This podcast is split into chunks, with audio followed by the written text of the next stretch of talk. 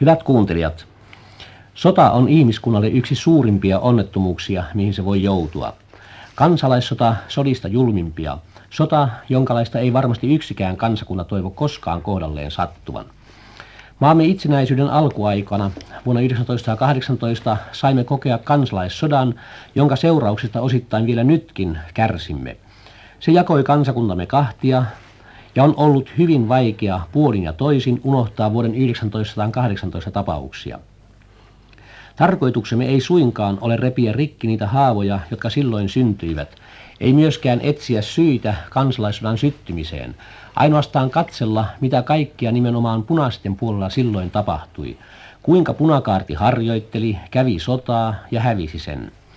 Olosuhteiden pakosta tarkastelumme rajoittuu yksinomaan Karjalan rintaman tapahtumiin, sillä kansalaissodan rintaman päälliköistä on vain harva enää elossa. Yksi näistä harvoista punakenraaleista on kanssamme täällä studiossa. Häneltä saamme kuulla muistikuvia rintaman niin sanotulta punaiselta puolelta. Teatterinjohtaja Jalmari Parikka on haastateltavamme ja ensimmäiseksi pyytäisimme teitä kertomaan, kuinka joudutte punakaartiin ja yhdeksi sen päälliköksi. Tuota, tässä täytyy tehdä ensinnäkin arvoisalle yleisölle ja myöskin teille arvoisa haastattelija selväksi tuon punakaartikäsitteen merkitys. Siitä on tänä päivänä varmasti yhtä paljon epäselvyyttä kuin on, on ollut, sanotaan, yksi sukupolvi takaisin. Mehän elämme siitä oikeastaan kolmatta sukupolvia. Niin, se on totta se. Niin, niin punakaartit perustettiin oikeastaan vasta suurlakon jälkeen. Punakartia oli minun tietämäni mukaan ja tutkimukseni mukaan Helsingissä, Tampereella ja Kotkassa varsinaisesti. Maaseudulla, jossa minäkin olin siis suurlakoaikana, niin oli työväen järjestyskaartit. Ne syntyvät suurlako aikana tuollaisena, kuinka minä sanoisin, impulsiivisena pakotteena, siis työväestö katsoi olevan syytä suurlakon aikana perustaa jonkinnäköinen turva, siis järjestyskaarti tässä tapauksessa, joka valvoi järjestystä, siis että mitään tihutöitä ja väkivaltaisuuksia ei saanut tapahtua. Ja, ja siis, siis jonkin, sellainen, niin kuin sanotaan, turva. Aivan niin. niin. Tähän järjestyskaartiin ei otettu ketään muuta kuin järjestyneitä työläisiä. Siis Joka jäsenkirja piti olla. Jäsenkirja täytyy olla jokaisella. Niin. Punakaartithan perustettiin vasta sitten suurlakoon jäljestä, kun tapahtumat lähtivät vyörymään. Siitä huolimatta, että suurlakko oli päättynyt ja työväki täydellisesti voitti suurlakoon, niin siitä huolimatta ähm, porvariston puolelta äh, jatkettiin. Ja äh, niitä syitähän nyt tässä ei ole tarpeellista ruveta selvittelemään, mitkä johtivat sitten 18 kansalaissotaa. Sen jälkeen, siis suurlakon jälkeen ryhdyttiin punakartia perustamaan ja mm, paikkakunnalla, jossa allekirjoittanut toimi, siis Ensossa silloin 17 ja 18 alkuajan, ei ollut muuta kuin työväestön järjestökartti, joka hajaantui sitten eh, suurlakon jälkeen. Ja varsinaiset punakaartit olivat siis juuri niitä niin sanottuja taistelevia joukkoja. Niin, ne oli taistelujoukkoja, siis, jotka perustettiin siltä varalta, että jos yhteenotto porvariston kanssa tulisi, niin kuin se tulikin. Mutta nehän yleensä perustettiin liian myöhään, sillä käsittää itsekin, että armeijan luominen ei tapahdu viikossa ja kahdessa. Niin, se on selvä. No kuinka sillä Vuoksentaaksossa tämä punakaarti, mihin te joudutte mukaan, perustettiin? Niin, tämä tapahtui, tämä tapahtui vasta sen jälkeen, kun valkoiset vallottivat Enson tammikuun 28. päivä. Ja ähm, Tainionkosken, Vuoksenniskan, Antrean ja luonnollisesti Jääsken, joka olikin äh, valkoinen pitäjä kauttaaltaan. 28. päivä tammikuuta äh, Enson työväentalo piiritettiin illalla. Oliko siinä kahdeksan tai yhdeksän maissa. Meillä oli siellä joku järjestyneen työväestön kokous valkoiset vetivät sotilasketjun ympärille, ampuvat huoneiston lävitse, hyökkäsivät sisälle ja panivat täydellisen aseetsinnän. Luonnollisesti aseita ei löytynyt, koska meillä ei aseita ollut, koska tämä oli täydellinen rauhallinen kokous. Työväestön johtohenkilöt, yhdistyksen puheenjohtaja, sihteeri, kunnallisjärjestön puheenjohtaja, minä kunnallisjärjestön sihteerinä ja teatterin johtajana ja monta muuta me, meidät vangittiin. Vietiin junaa ja sieltä vietiin asemalle kuulusteltavaksi suurlakon tapahtumista. No suurlakon aikana, kun meillä ei tapahtunut mitään häiriötä, niin niistä luonnollisesti ei voitu ö, mitään suurta numeroakaan tehdä, ei parhaalla tahdollakaan. Mutta suurlakon jälkeen Kaljunen Viipurista, juu, silloin oli juuri Viipurin kai perustettu punakaartikin, jonkinnäköinen pienempi. Niin. niin Kaljunen lähti seuraamaan Ensoon tulevia, valkoisille tulevia kiväärejä. Niitä oli Ratsuven, niitä karabi, karabiinia oli lyhkäisiä, mitä niitä nyt oli ollut 25 kappaletta tai mitä niitä täysin mm-hmm. panosmäärineen ja muuta. Ja hän seurasi junassa niitä, että mihinkä ne menevät ja Ensossa Ensossa sitten ne oli lastattu, junasta lastattu pois ja viety Enson tehtaan konttori ja hän punakartilastensa kanssa meni sinne ja takavarikoi ne sieltä pois ja vangitsi, vangitsi niitä asianomaisia valkoisia johtohenkilöitä ja toi työväentalolle kuulusteluun. Minä nyt en sattunut olemaan silloin kyllä koko Ensossa. Minä olin työväennäyttämöiden liiton perustavassa kokouksessa Helsingissä niin. silloin juuri, mutta tästä pantiin minut hirveän lujille, että minun on pitänyt tietämään Niin. Mutta minä kun en niistä tiennyt, niin minä en niistä voinut mitään. Mutta uhkavaatimuksena mulle annettiin, että ellei niitä kello 12 mennessä niitä takavarikoituja aseita ole tuotu tehtaan konttoriin, niin minut ammutaan. Vai niin? Niin. No minun on luonnollisesti hyvin vaikea niitä hankkia, koska ne olivat Viipurissa. Kaljunenhan vei ne mennessään. Minä pääsin sentään yöllä keplottelemaan punaisten puolelle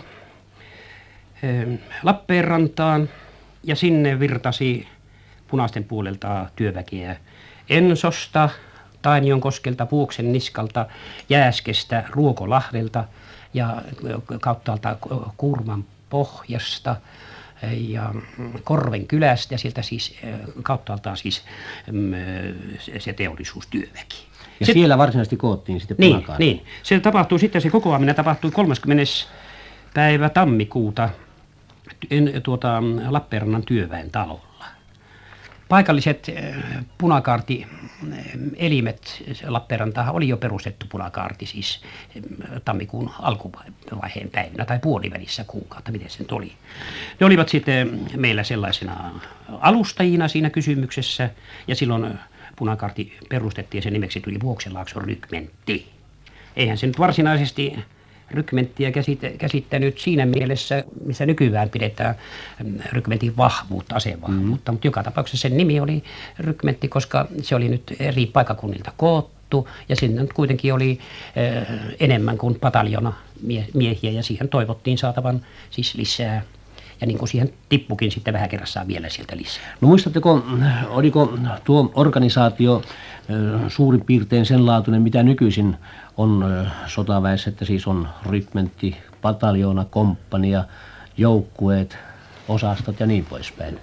Muodostettiinko siihen tapaan jo silloin niin, se, niin se, sehän, meillähän seurasi se vanhaa Suomen sotaväen mallia. Niin. Siis plutonat oli ja, ja osastot plutonat ja komppania ja e, tuota, neljä komppania muodosti pataljo. Niin, neljä, mm. neljä, neljä osastoa oli plutona, neljä mm. plutona oli komppania neljä komppania oli, oli pataljoona, neljä äh, pataljoonaa rykmentti. Siihen saakka minä tiedän, sen suurempia yksikköjä meillä ei ollut. Niin. Rykmentin vahvuus kai meillä oli suurin kasvatettava huomio, että nehän yleensä punakaartit sitten punaisten puolella 18, kun perustettiin, niin nehän syntyvät noin kyläkunnittain hmm. ja paikkakunnittain. Niitä, niissä ei ollut siis koko maata käsittävää sotilasorganisaatiota niin kuin tavallisessa sotaväessä. Niin se on selvä. Niin kuin nämä kaikki tällaiset, kaikissa vallankumoushistorioissahan se nähdään, että nehän syntyvät tuollaisena impulsiivisena juttuna vaan. Joo, joo. Niin, no kuinka sitten teidän osuutenne tähän punakaartiin ja sen päälliköksi tuloon. Kertoisitteko nyt, millä tavalla se puoli sinne tapahtui? Silloin 30. päivä tammikuuta Lappeenrannassa, kun se punakartti perustettiin, siihen valittiin eh, rykmentin päälliköksi, siis ylimmäksi päälliköksi valittiin suutari Romppainen eh, tuolta Ensosta. Hän oli vanha järjestynyt työläinen, entisen Suomen armeijan aliupseereita ja sillä peruste ainoa siis sotilasasioista hieman tietävämpi henkilö jo keskiään mies jo, me toisethan olimmekin nuoria. Me, me, minäkään ollut silloin kuin 27 vanha vasta. Mutta toiset olivat sitten siinä minun ikärajani toisella ja toisella puolella. Aivan niin. Siellä valittiin komppanian päälliköt sitten ja Plutonan päälliköt ja niin edespäin. Minä en ollut kuin jonkinnäköinen, jonkinnäköinen sihteeri silloin. Punakarjillahan oli puheenjohtaja tietysti, koska se oli hmm. vanhoja työväen järjestötoiminnan traditiota seurasi se niin kuin kaikki muutkin. Ja sillä oli puheenjohtaja punakartilla ja minä olin, mä olin vain punakartin sihteerinä. Mut valittiin sitten vasta päälliköksi Viipurissa. Se tapahtui kuudes päivä helmikuuta. Me joudumme Viipuriin aseistautumaan. Romppainen kyllästyi, koska tapahtumat lähti kiertämään niin suurta vauhtia. Hän, hän oli yksinkertainen proletaari, rehellinen mies kyllä kaikin puolin. Hän huomasi, että hän ei pysty ja pojatkin hermostuvat siihen häneenkin, että hän ei pystynyt saamaan aseita eikä muuta ja sillä ase, aseiden saanti oli hirmuisen vaikea silloin. on selvä. Silloin ei ollut aseita, vaikka valkoisilla puolilla puhutaan, että kuinka, kuinka äh, suurten kiva, kiväriläjien päällä me nukuttiin, mutta ei, hmm. se ei ollut totta. Silloin ei ollut vielä tammi-helmikuun vaiheella ei ollut Viipurissa paljon mitään. Ensimmäiset aseet, jotka tuota, saatiin, saatiin siis punakarttia varten, niin ne, niillä asestettiin ne joukot, jotka lähtivät Kavantsaareen, siis ratapartta pitkin. Me toiset maa, maaseutulaiset, niin me saimme odottaa vuoroa. Vuoroa me odottaa. Niin. No sitten siinä tämän romppaisen jälkeen teidät valittiin sitten niin, päälliköksi. Minä en ollut siellä kokouksessa silloin läsnä läsnä. Me oli Jukka Rahjaa tapaamassa, hän on mun vanha hyvä ystäväni Kajaanis, Kajaanista ennen vanhaa 1990 niiltä ajoilta. Hän makasi silloin Viipurissa haavoittuneena Myllymäen koululla ja me menin häntä tapaamaan ja koettelin panna äh, kaiken arvovaltani liikkeelle. No, että jos me tuttavuussuhteiden kautta saisin mm. aseita meille, kun meillä oli palava halu päästä pelastamaan kotiamme valkoisten vallasta. Ja me, hän, hän sanoi, että huomispäivänä tulee ase, lähetys tulee Pietarista ja hän varaa siitä meille ehdottomasti. Hän antaa määräykset, että meille täytyy varata. Ja minä tulin sitten keskuskasarmille Viipuriin ja siellä oli kokous justiinsa paraikaa käynnissä. Ne pistivät minut tosiasian eteen, että minut on valittu päälliköksi. Mä tietysti en koketeerotekseni, mutta ihan, ihan kauhussani minä olen ollut aina antimilitaristi. Minä olen saanut sen sosiaalidemokraattisesta nuorisoliikkeestä nuoru, varhaisessa nuoruudessani mm. saanut sen käsityksen, että sota on vihattava kaikin keinon. Minä ensinnäkin periaatteellisista syistä toiseksi, mikä sotilas minä olisin ollut varsinkaan päällikkö, noin vastuualainen päällikkö, joka en ollut ikänä lukenut yhtä ainoata sotahistoriata edes enkä minkälaisia sotateoksia, ellei nyt kolmea muskettisoturia. Ja, ja sellaisiksi. niin, sellaisiksi. Niin, Joo, niin. mutta sota-intoilija ja sota-ihailija minä en ollut koskaan. No, minulle sanottiin kylmästi vaan, että sinä olet hyvä teatterijohtaja, kyllä sinä pystyt opettamaan tuota, ja heitä ja johtamaan sotaakin. Ja siinä se on, mm. kansanlaki on pyhä laki ja siinä ei pääse Se oli yksimielinen niin, päätös. se oli yksimielinen päätös. Ja te ette siitä päässeet sitten ympäri, ei. yli eikä ympäri. Ei, ei.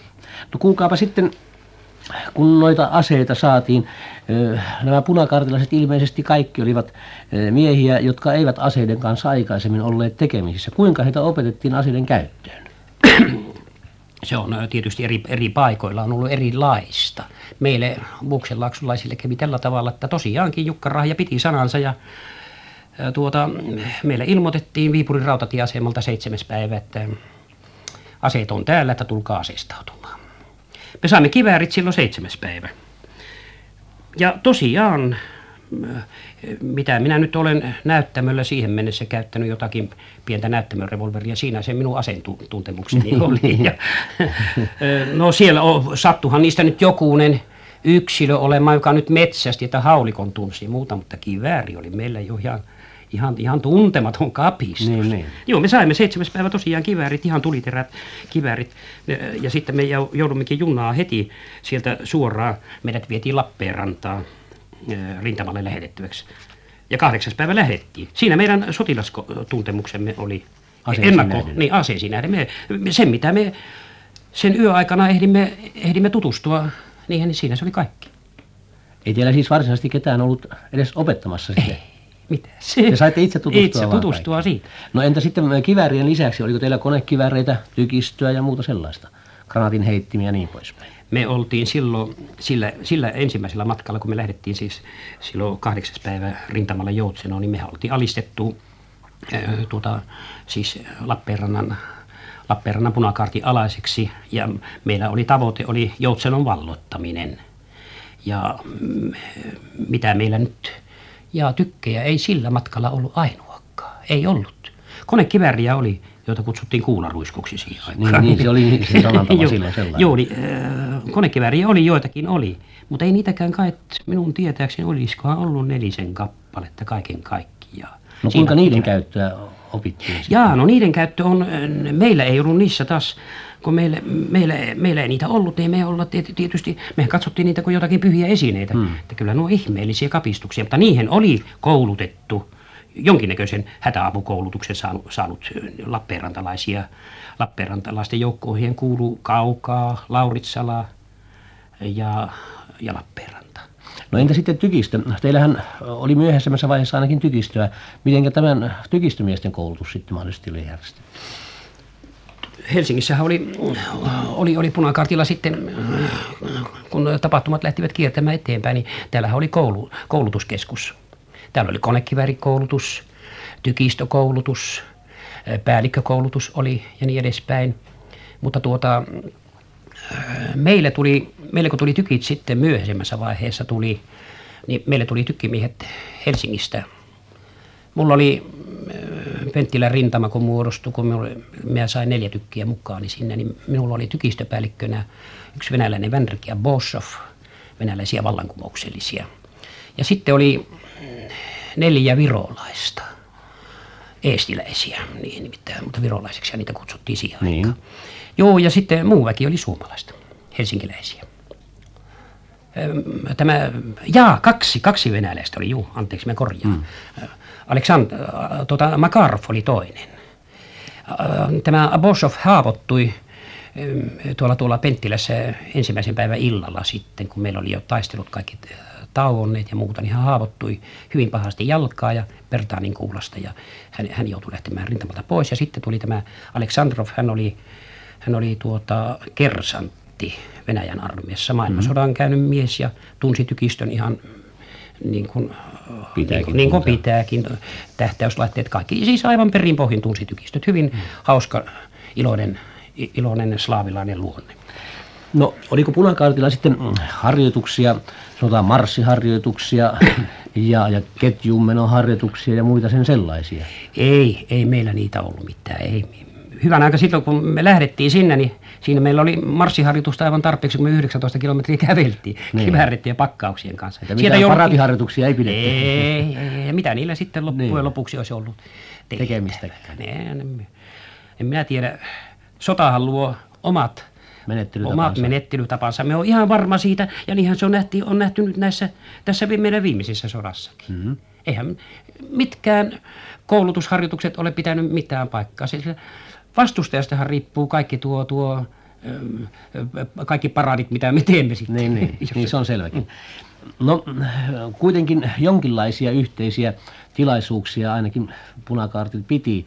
Oliko, olivatko ne kokouksen muotoisia, missä keskusteltiin tilanteesta, vai, vai oliko siinä sitten takana myöskin taktiikan löytäminen ja niin poispäin? Ei, ei meillä ainakaan rintamalla, me, minun rintamalla niin ei ainakaan ollut. Me, meillä nyt oli sellaisia, sanoisinko viihdytystilaisuuksiksi, joskus silloin kun oli, oli noin, noin hiljaisempaa aikaa, kun punakartti oli majoitettu eri, eri taloihin, niin siellä käytiin puhumassa, lausuttiin runoja ja sen semmoista, mutta se kaikki supistui siihen. Ei siellä enää joudettu taktikoimaan eikä muuta. Se, se oli tosi, tosi edessä. No entä sitten suhde punakartilaisten ja sitten päälliköiden välillä? Minkälaatuinen se oli? Meillä oli ainakin oikein hyvä.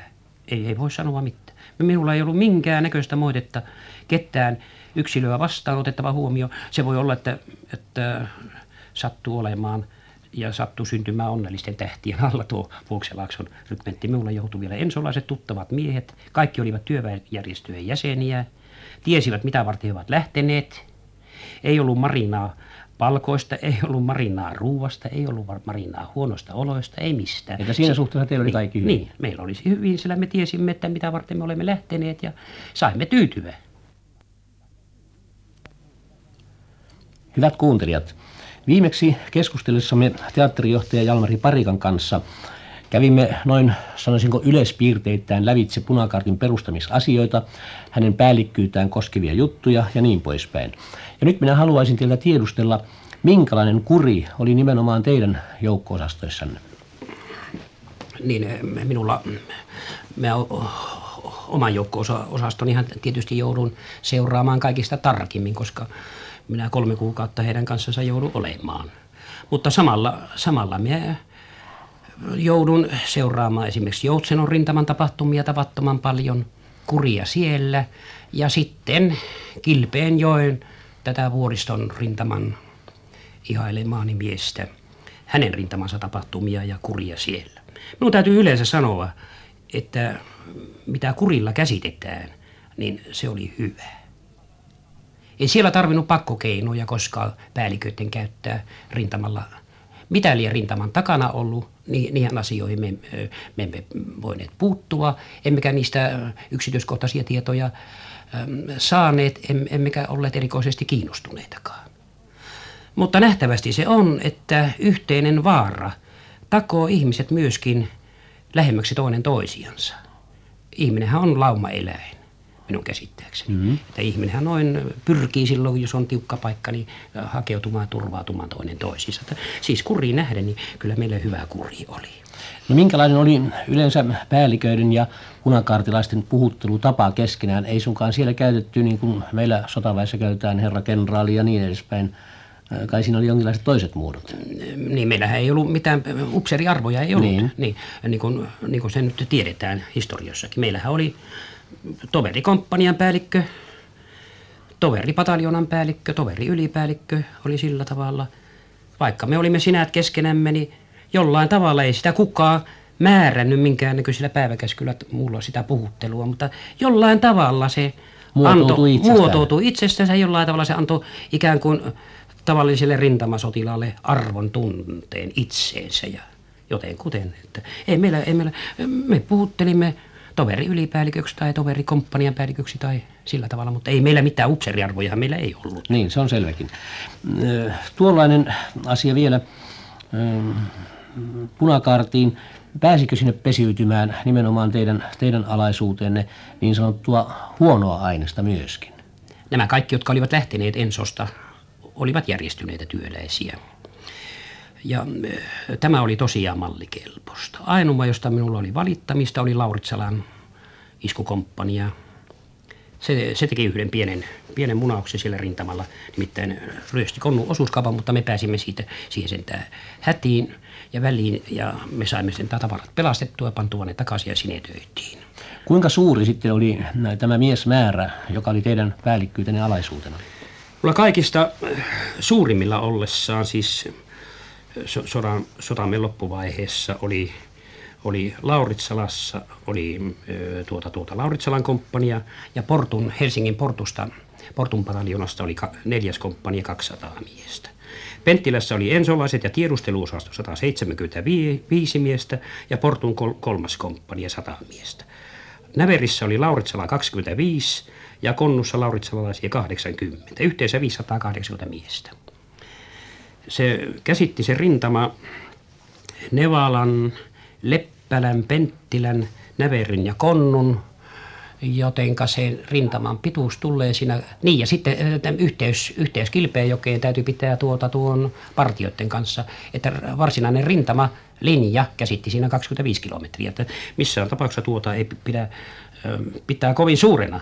Niin kuin esimerkiksi niin, valkoisella niin, puolella ja valkoisten historiat kuvittelivat meidän, meidän miesmäärän ihan suurista massamaiseksi. Ja aivan kuin me, me oltaisiin punaisella puolella ollut joku kiinalainen massajoukkue kan, mm. kansa, että meillä olisi ollut ihan ehtymättömät miesvarastot. Eihän meillä voinut olla. Niin, se on selväkin. Eihän siinä mahdollisuuksiakaan mihinkään mm, niin. massamäärään niin. ollut. Mm. No sitten mm, tuo sodassahan on tärkeä lääkintähuolto. Mitenkä se oli teille järjestetty? Niin, että tässä on nimittäin tässä 580, tässä on kaikki kaikki tuota, siis mitä me tarvittiin lääkintään, keittiömieheen, siis kaikkeen siis huoltoon ja kaikkeen, se on tässä kaikki. Siis niin. meillä, oli, meillä oli rintamalla, meillä oli välskäri.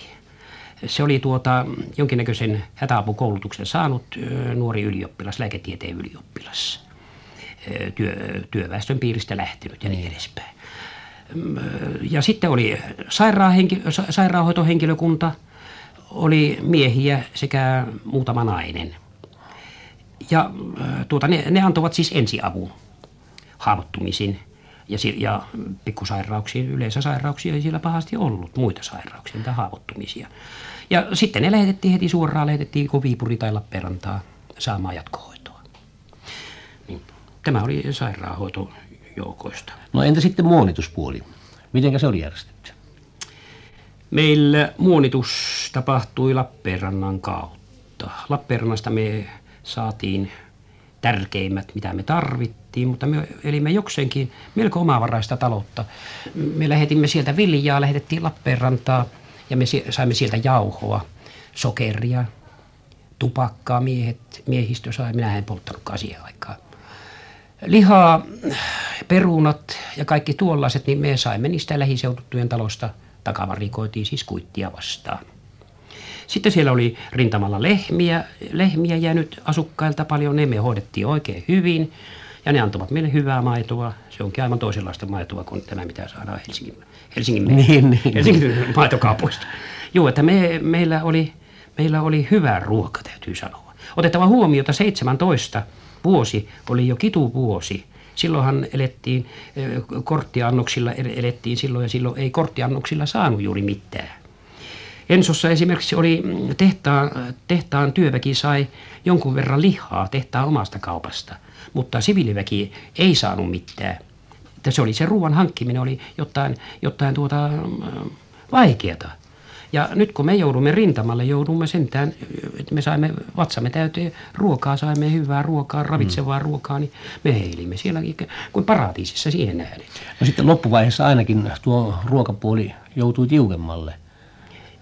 Ei, ei ehtinyt joutua. Eikö? Ei ehtinyt joutua, sillä otettava huomiota tätä rintama-aikaa kesti vajaa kolme kuukautta vaan. Ei ehtinyt millään joutua. Mehän veimme vielä lehmiä, kymmenkunta, kymmenkunta, viisitoista lehmää veimme vielä Viipuriin silloin, kun rintama evakuoitiin tyhjäksi. Viipuriin, kun me tulimme Viipuria puolustamaan. Mutta kuitenkin teillähän täytyy saada ruokaa myöskin näille lehmille ja, ja, ja olihan teillä hevosia oli. kuljetukseen ja niin oli, poispäin. Oli hevosia. Nämä siis te takavarikoitte niitä niin, taloista? Niin, takavarikoitiin taloista. Osa tuli, osa tuli kyllä meille Lappeenrannasta, tuli keskusvarikosta tuli. Ja sitten tuo, tuo heiniähän siellä oli ladot täynnä. Oli siellä joka paikassa, niin ne käytiin hakemassa pois, mitä ne siellä mätänemässä teki. Niin, se on ja tiettykin. eläimet olisivat kärsineet, syttymät eläimet olisivat kärsineet nälkää. Niin. No, teillä varmasti sattui yhtä sun toista siellä eh, näinä aikoina. Ja eh, ennen kaikkea nyt, kun on jo 34 vuotta näistä asioista kulunut, niin muistaisitteko jotain tuollaista hauskaakin, mitä siellä välillä sattui? 35 vuotta. Tai 35 vuotta, niin. niin kyllä sieltä minä nyt en ole tullut niitä hauskuuksia oikein panneeksi mie- miettineeksi. Kyllä se nyt on, kyllä se on vaikeata niitä löytää, niitä hauskuuksia. hauskuuksia. Emme oikeastaan hauskuuksia paljon sieltä löytänyt juuri Niinpä. yleensä. Se oli joten kuten, se oli se aika, oli sitä vaikka sitä elettiin päivästä toiseen vaan. Noin, sit ei siis voinut tehdä mitään pitempiä suunnitelmia. Mutta joten kuten se, se vastuualaisuuden tunne – tämmöistä ei-ammattimiestä, niin se paino siksi paljon. Että ei siinä tarvinnut itse tärkeä olla. Mutta joten kuten se teki tuollaisiksi, että sitä oli joka aika, oli kaikki aistit noin noin hereillä. Ja hermot kireillä. Ja hermot kireillä. Mutta sitä kun oli nuori, niin sitä, sitä jaksoi. jaksoi. Jakso valvoa, jakso. Ei, ei hermot räjähtäneet siis millään tavalla, hmm. eikä reagoineet tuossa mielessä. Oh, no joskus. Sattuuhan sille yhtä sun toista. Hauskaakin, eihän se kai aina, eihän se aina yhtä, yhtä synkkää ollut. Mutta en minä erikoisesti panu mieleen mitään, mitään tuollaista, jota nyt joka nyt yleisölle, mm. yleisöstä tuntuisi niin, hauskalta. Niin. No, entä sitten punakartilaisten tuo taistelumoraali, säilyykö se, säilyykö se heillä koko ajan? Kyllä, se säilyy. Minulta mennä sermot mennä kerran eräässä taistelussa Leppälä, Leppälä er, eristettiin keskustasta – ja me saimme yhteyden, pääsimme jo niin paljon, että väliketjut, jotka, kolme ketjua, jotka olivat välillä, saatiin ne murrettua auki, niin aivan siinä, ja pääsimme Leppälän kanssa yhteyteen, niin silloin minä olin antamassa jo Leppälän tyhjentämismääräyksen, mutta pojat sanoivat, että ei sitä nyt enää anneta, eikä siitä nyt peräännytä, kun me ollaan yksissä leppäläläisten kanssa, että kyllä tämä nyt tästä, ja Leppälä kyllä vallattiin samana yönä sitten takaisin että mor- taistelun moraali oli hyvä. Ei ollut mitään moittimista. Jokainen lähti sinne kun lähti ja se joka haavoittui, se haavoittui, se joka kaatui, se kaatui. Saitteko te tietoja yleensä muilta rintaman osilta, esimerkiksi nyt Etelä-Suomesta päin, Länsi-Suomesta, Keski-Suomesta ja niin poispäin? Ei, ei me saatu. Te olitte me, siinä suhteessa niin, aivan sokkoja. Aivan sokkoja. En minä tiedä, ei ollut erikoisesti uteliaskaan noin. En tiedä, mikä siinä oli ollut. Me, me Viipurin, Viipurissa vasta saatiin tietää Tampereen valloitus. Ai niinkö? Joo. Silloin ei... Siis me rintamajoukot niin, niin. varsinaisesti. Niin. Ja no. enkä minä usko, että La- Lappeenrannassa kai tiedettiin, mutta siihen ei uskottu. Teillä oli niin kova niin. usko omaa niin, voittoon. omaa voittoa. Sen arvaa kyllä. Ja to- toisaalta se tietysti oli hyväkin. Joo, totta kai. No eikö lehtiä ilmestynyt sitten silloin? Joo, ja, jaettiin rintaman joo, jaettiin rintamat, se, se, mikä sen oli se, se, mikä se nyt oli se, joka ilmestyi? Työmies Helsingissä. Niin, työ, niin työmies ilmestyi, mutta sitten se mm, kansanvaltuuskunnan tiedonantaja. Tiedonantaja. Mikä, niin, niin, tiedonantaja. Se, se tuli, tuli, mutta sehän tuli nyt tietysti myöhään otettava huomioon, kun me olimme Lappeenrannasta Joutsenoon on 19 kilometriä, Joutsenosta Penttilään on 19 kilometriä, 38 mm. kilometrin päässä. Ja se on käsi, jalkapelillä ja hevospelillä tuultava. Ei niin. silloin autoja ole. Ei, se on selvä. Eikä lentokoneita ja muita meillä on ollut. Sitten te joudutte sieltä lähtemään Viipuriin. Joo. Minkälainen tilanne se oli, jolloin te joudutte sieltä Penttilästä siirtymään pois? Meillä oli ollut syvää pitkä hiljaisuus rintamalla, joka on kaikista pelottavinta. Ja minä eräänä aamuna, se oli kai 24. päivä aamulla, tuota, tuo, huhtikuuta, niin 24. aamulla minä läksin Kilpeenjoelle, että minä sieltä saan soittaa Viipuria ja tiedustella, miten asiat on. Ja minä pääsin Kilpeenjoelle, pääsin juuri vuoriston esikuntaa, niin vuoristo sai juuri määräyksen Viipurista vanhasta linnasta, että rintamat kaikki on evakuoitava Viipurin puolustukseen, että Karjalan rintama on murrettu mm, tuota Kavantsaaren ja, Kavantsaaren ja Viipurin väliltä ja sitten Pietarin ja Viipurin väliltä.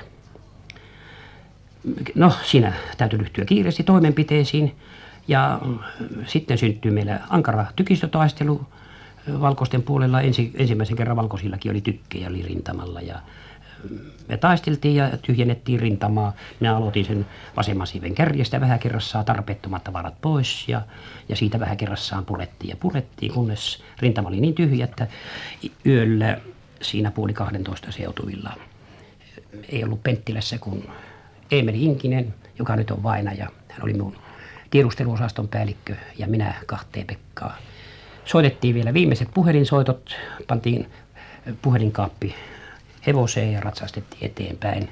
Konnussa oli, oli, oli 30 noita Inkisen ratsuja, tiedusteluosaston ratsuja, jotka liittyvät sitten meihin mukaan. Ja sitten tapasimme rintaman joukot, tapasimme tuota, matkalla. No aiheuttuiko tämä perääntymiskäsky minkäänlaista sekasortoa punakaartin keskuudessa? Ei aiheuttanut, sillä niin kuumana kuin minä olinkin siitä tapahtumasta. Ja minusta näytti, että tämä on lopun alkua. Niin ehkä sitä vanhana näyttelijänä se verran osasi näytellä joukoille, että, että tuota, ei antanut huomata, että mistä on kysymys. Oli kysymys vain rintaman lyhentämisestä. No sitten Viipurin taistelut. Nehän olivat määrätyssä mielessä katkeria ja myöskin punakaartille kohtalokkaita taisteluja. Kerrotaisitteko niistä jotain? Viipurin taistelut olivat oikeastaan sekasortosia. Kansanvaltuuskunta oli lähtenyt juuri Venäjälle. Punakartin tuota, korkein johto oli lähtenyt Venäjälle. Siellä ei ollut kuin Rantala, joka oli Karjalan rintaman, rintamapäällikkö, ylinpäällikkö. Hän oli vanha, vanhassa linnassa yksinään siellä, joita joku apulainen hänellä oli mukana silloin, kun me, kun me Viipuriin tultiin. Ja siinä me ryhdyttiin sitten neuvottelemaan ja valittiin tuota, rintamalohkoille päälliköt. Itää, itää vasten olevalle rintamalohkolle tuli ripatti, pohjoista vasten siis Papulaa ja sinne vasten tuli vuoristo ja mä tulin sitten länttä vasten Tieharaa kohdalle tulin päälliköksi. Ja se viisi vuorokautta se oli kuuneen näkövä. Hmm. Viiteen vuorokauteen ei ollut aikaa minullekaan nukkua. En eräänä aamuna torkahin kaksi tuntia. Hmm. Siinä se oli viisi vuorokautta aikaa. Eikä joutanut syömään eikä mitään. Se oli, se oli tosiaan kuuneen näköä. Niin. No miltä teistä tuntui silloin, kun jo näytti sitten siltä, että nyt on antauduttava ja, ja kun tuo antautuminen tapahtui – Miltä teistä tuntui ja ennen kaikkea myöskin punakaartilaisista, oliko se toivotonta sitten se elämä heidän mielestään? Niin, se oli, se oli tuota, se oli, se oli 28. päivä aamulla Tiehaarassa. Talikkala oli mennyt, tuo Papulat oli mennyt, koko kaupunki oli mennyt ja sitten oli mennyt jo vanha, vanha linna oli mennyt, Neitsyt Niemi oli mennyt. Meitä oli enää puserruksissa siinä puolisen toista tuhatta miestä vii, tiehaarassa, panssarijuna ja aseistuksineen päivineen. Meitä oli aamulla minä käskin kokouksen tiehaara-asemalle ja siinä joukot saavat itse päättää, mitä tehdään. Antauduttaanko vai taistellaanko viimeiseen mieheen mm. saakka, joka tietysti aina on järjetöntä. Niin. Päätettiin, että antauduttaan antautumisehtoja sitten valittiin tuota päälliköistä tietysti joku vuoristo, joka oli päättänyt aikaisemmin rintamalla ollessaankin jo, että hän ei antanut. Hän ampui minun viereen hevosensa ja itsensä. Hmm. Minä jäin ainoaksi korkeammaksi päälliköksi ja minä läksin hakemaan toisten kanssa antautumisia. Se tuntui tietysti toivottomalta, mutta punakartilaiset kaikki sanovat, että eihän siinä käy sen pahemmin kuin siinä käy. Niin. No sitten, kun tuo antautuminen oli tapahtunut, minkälainen mieliala yleensä teidän keskuudessanne oli? Se jäi odottavalle kannalle. Kaikille taattiin hengen ja omaisuuden turva, jos tunnin sisälle rintama antautuu. Hmm. Näin oli antautumisehdot. Minä jäin panttivangiksi sinne valkoisten puolelle ja toiset lähtivät äh, antamaan tietoa rintamalle. Minut vietiin, vietiin vanha, tuota, pieni merijoen navettaan ja sinne minä nukuin ja sitten minä heräsin siellä päivällä, kun, päivällä, kun toiset, saapuvat. toiset saapuvat sitten. Niin. Nyt kun tuosta ajasta on jo 35 vuotta kulunut, niin kuinka te nyt ajattelette tuon, noita tapauksia? Siihen, oliko se tarpeellista yleensäkään taistella? Ja ennen kaikkea minä haluaisin saada kuulla teiltä ja varmasti kuuntelijatkin, Mitenkä te nyt suhtaudutte noihin silloisiin tapahtumiin? Ne syyt, jotka johtivat, nehän, sehän riippuu kokonaan niistä syistä, mitkä johtivat tuohon. Minä en katso itseäni tänäkään päivänä syylliseksi. Sillä tämä oli kaikki vain seurausta. Ei tämä syytä ollut. Hmm. Koska minä en henkilökohtaisesti tehnyt kansalaissotaa enempää kuin valkoisten puolelta kuka tahansa minun muukaan. muukaan, niin syyt täytyvät olla muualla. Siis eh, suhtautuminen tuohon tapahtumaan on minun kohdaltani ainakin se, niin kuin tänä päivänä valkoisellakin puolella jo tunnustaa, että vakaumustemme puolesta taistelimme. Eihän tällaista koskaan kukaan toivo. Ei työväestö varsinkaan toivo. Kansalaissota. Sillä kansalaissota, jos mikä, on, on raainta ja kamalinta maailmassa. Ja teidän toivomuksenne, toivomuksenne varmasti olisi se, että nuo ajat puolin ja toisin unohdettaisiin. Totta kai. Totta kai. Kun ne vaan nyt voitaisiin unohtaa. Voittajalle se tietysti on hyvin helppoa, mutta voitetuille se on vaikeampaa.